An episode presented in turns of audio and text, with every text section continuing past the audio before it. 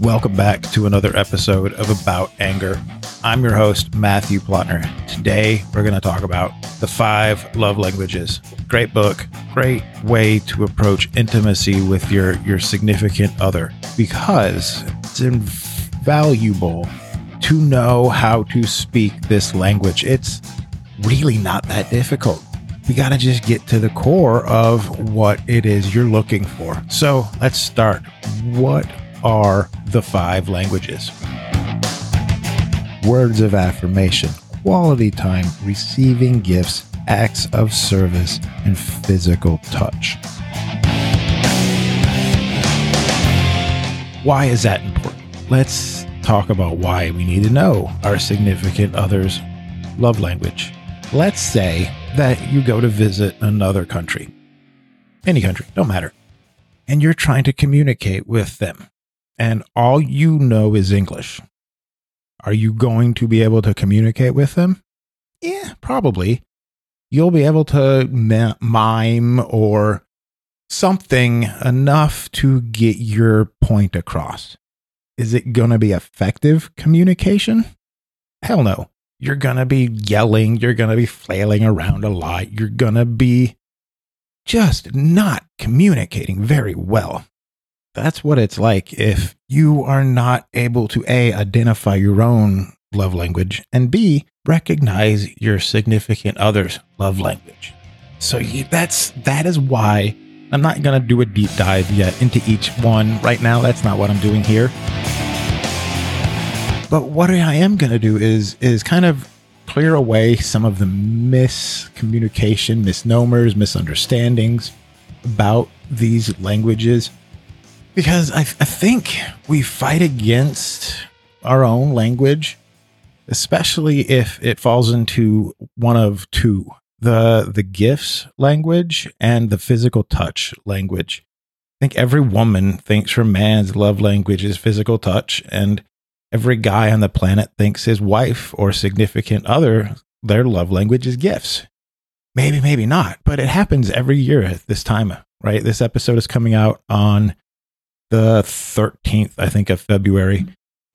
I, I guarantee you, either today or tomorrow, you're going to go into the grocery store, CVS, somewhere. You're going to be at a line of guys looking for cards, looking for flowers, looking for chocolate, just grabbing something because they just assume that if their significant other's language is gifts, it's just about something. It can be anything, no matter what it is.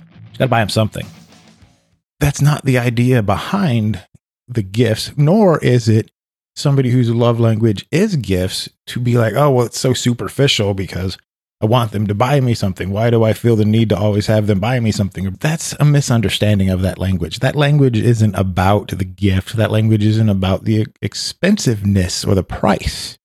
Same thing with the physical touch. I hear it all the time. Well, of course, it's physical touch because all he wants to have is sex, or all, of course, my love language is physical touch. All I want is sex. If you're equating your love language as physical touch to your a horny guy,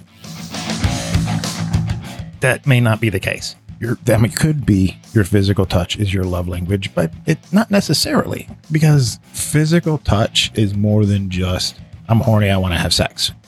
It's about recognizing that you want to have that physical bond, that physical connection with that person. That's why we have to understand these languages in a better way. Right now, I want you to, to if you can, go go find the book. It's a good book.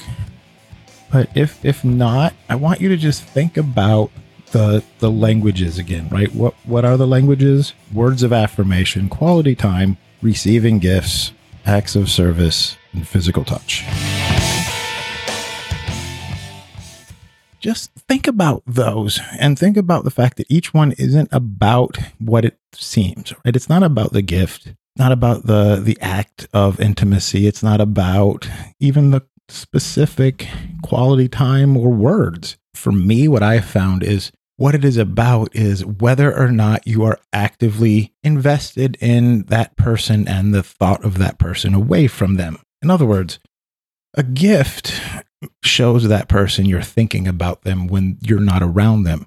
So you'll buy them something or may not even be buying them something. You, it can be, I found this flower on the way here and it reminded me of you. It's, it's a physical, tangible, touchable thing for them that represents you and how you feel about them.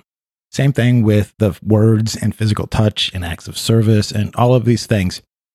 It isn't about the specific act or words or touch or anything. It's about what it represents. So take that, think about that. What is it that your acts are representing to your significant other?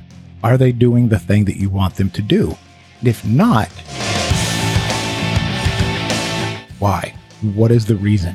Explore the reason, figure out what it is that you can do better to better feel that connection with them, that intimacy, to speak their language. On that note, guys, thank you so much for listening, and I'll be back.